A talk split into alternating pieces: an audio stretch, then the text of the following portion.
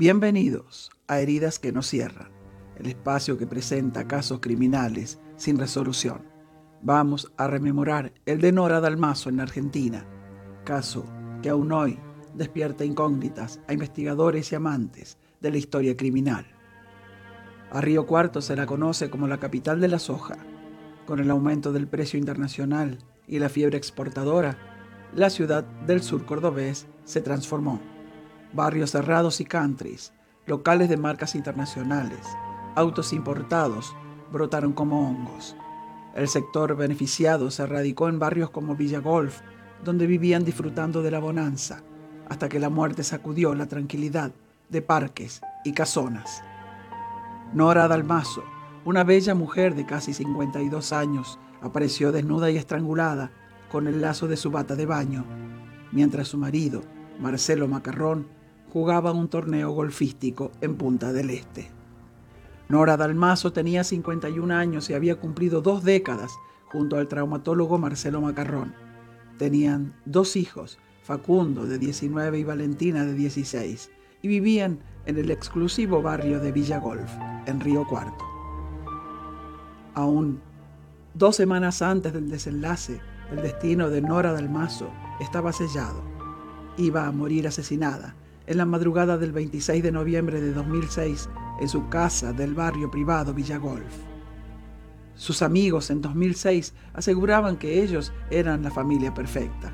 Todos señalaban que Nora era una madre dedicada, que el hijo estudiaba en Córdoba y que la chica estaba haciendo un intercambio cultural en los Estados Unidos. Nora apareció con los ojos abiertos y moretones. El móvil no había sido el robo. Conservaba un Rolex en la muñeca y 7 anillos en los dedos. Su hijo Facundo, estudiante de abogacía, estaba en Córdoba capital y su hija Valentina en un intercambio estudiantil en los Estados Unidos. Fue en la habitación de ella donde se encontró el cadáver. En el chalet había latas de pintura y elementos de albañilería porque estaban remodelando el vestidor y pintando el dormitorio. Por eso Nora había decidido no usar su cuarto esa noche del 25 de noviembre de 2006. A Norita, como la llamaban, la encontró un vecino mayor que tenía debilidad por ella. Le había extrañado no verla en el jardín. La madre le había pedido por teléfono que se acercara a la casa para ver qué pasaba, porque no podía comunicarse con ella. Nora trabajaba en el negocio familiar de servicios fúnebres. La ropa que Nora había usado la noche anterior estaba doblada, la bata de baño arrollada al pie de la cama. También había un jean, una bikini rosa, celulares, pulseras doradas, un paquete de cigarrillos y un pote de vaselina sólida. Había salido a comer con amigas, integrantes de un grupo al que jocosamente le habían puesto de nombre las congresistas, porque se reunían cuando sus maridos, profesionales y empresarios, viajaban a congresos. Habían ido a un restaurante nuevo del centro, el Alvear. Antes, Nora había almorzado con su madre y después, por la tarde, había pasado por lo de su modista. A la luz de las velas, estas comensales privilegiadas, porque conocían al dueño, hablaron de sexo e hicieron bromas. Después, decidieron seguir la reunión en lo de Rosario, una de las mujeres que se había robado un buen champán francés de la bodega de su marido. Fueron en 3 autos. Fue Nora la única que hizo el trayecto sola en el suyo. Cuando declararon ante la justicia, las amigas dijeron que les extrañó que llegara de una dirección inesperada y además que estuviera atenta al teléfono durante la comida, enviando mensajes. Todas sospechaban que Nora tenía un amante. Siempre había hablado muy libremente de su vida íntima. Incluso había llevado el Kama Sutra a uno de los encuentros. Cuando bebió el último sorbo de champán, Nora dijo que quería volver a su casa. Ninguna le creyó, pero no se atrevieron a preguntarle si en realidad iba a encontrarse con alguien. En el expediente consta que les dijo enigmática: "No me molesten en todo el fin de semana". El hallazgo del cuerpo estrangulado y sin ropa de esta mujer, que tenía una vida sexual activa, que se mantenía joven con gimnasia y cirugías, con enormes ojos azules y pelo rubio, desató todo tipo de comentarios. Hasta sus propias compañeras de las congresistas deslizaron con tono acusador. Esto tenía que pasar, tarde o temprano. La avidez con la que la opinión pública consumía morbosamente las últimas novedades del caso, desembocó en la impresión de una remera que decía «Yo no me acosté con Norita», aludiendo a sus numerosos compañeros sexuales. Un chiste machista que la culpabilizaba. Se investigó con avidez cuántos amantes había tenido Nora y quiénes eran. Cada nombre nuevo que surgía era un argumento que colocaba la promiscuidad como causal de su muerte. Se supo que los matrimonios del barrio jugaban a un juego llamado de la olla, donde las llaves de las casas conducían a un intercambio de parejas. La autopsia reveló que la causa de muerte había sido el estrangulamiento con doble lazo y 2 nudos y que había habido sexo consentido. El agresor había golpeado a su víctima en el pecho, la cabeza y el codo y la había inmovilizado. Tenía lesiones vaginales y anales. La escena del crimen había sido de tal manera contaminada que hasta un sacerdote amigo de la familia había tapado a Norita con una sábana, supuestamente para resguardar su pudor. Fue imposible rescatar un ADN para identificar al femicida. Quienes conocían a Nora y a su marido, Marcelo Macarrón, un prestigioso traumatólogo, solían asegurar que se adoraban. Pero lo real era que Nora quería divorciarse, a pesar de que en la casa se encontraban estampitas religiosas donde se leía «Para que mejore nuestra pareja». 22 años juntos iban a terminarse pronto, o por lo menos eso era lo que ella quería. Uno de los motivos de tensión entre Nora y su marido era que a él le resultaba difícil aceptar que Facundo, su hijo, fuera gay, mientras que ella había recibido la noticia con naturalidad. Otro era que Macarrón formaba parte del círculo del gobernador José Manuel de la Sota, cuya esposa, Adriana Nazario, ministra de Producción, era riocuartense.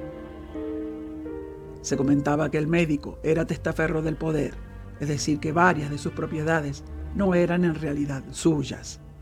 Con sus ingresos reales como médico, era imposible justificar esas compras. Esto habría sido un obstáculo para la separación. Guillermo Albarracín era el contador de la familia. Silvia, su mujer, era una de las congresistas. Tiempos después se supo que fue con Albarracín con quien Nora intercambiaba incesantemente mensajes la noche del restaurante. Se encontraban para tener relaciones una vez al mes, pero se enviaban textos eróticos con mucha frecuencia. Otra de las parejas de Nora, Rafael Mañasco, un abogado del entorno de la Sota, se presentó a la justicia para ofrecer una muestra genética, de modo que se descartara su participación en el homicidio. Michel Rorer, un empresario amigo, conocido como el francés, también fue señalado como uno de los amigos íntimos de Nora.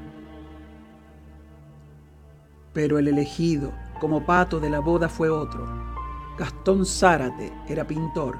Vivía con su madre en un barrio pobre al que no habían llegado los beneficios del auge sojero y, según decía la policía, se había jactado en público de haber tenido relaciones sexuales con Nora.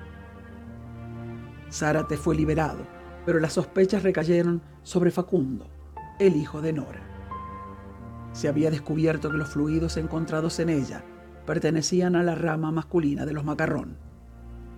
Como Marcelo estaba a cientos de kilómetros de distancia en Uruguay, y tenía testigos de eso, entre ellos Lacase, se empezó a aventurar que su hijo podría haber viajado en auto de la capital cordobesa hasta Río Cuarto y haber llegado a tiempo para matar a su madre.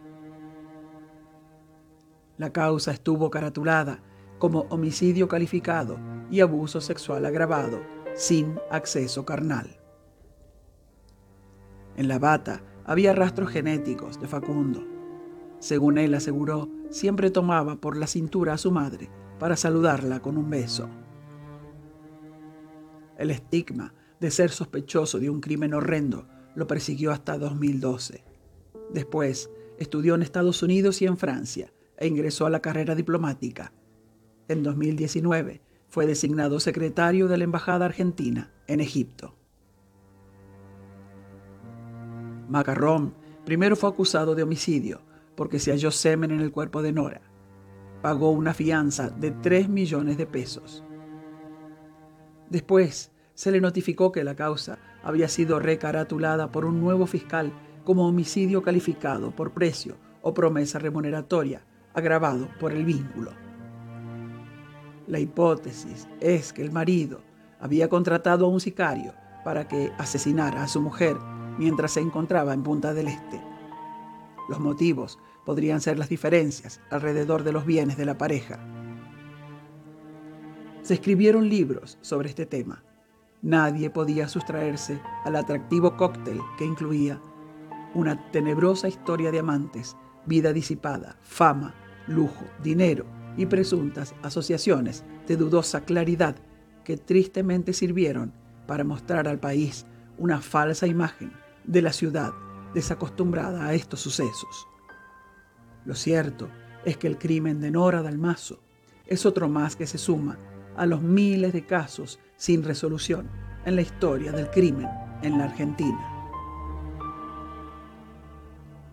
Esta fue la historia del crimen de Nora Dalmasso, caso que aún hoy despierta incógnitas a investigadores y amantes de la historia criminal.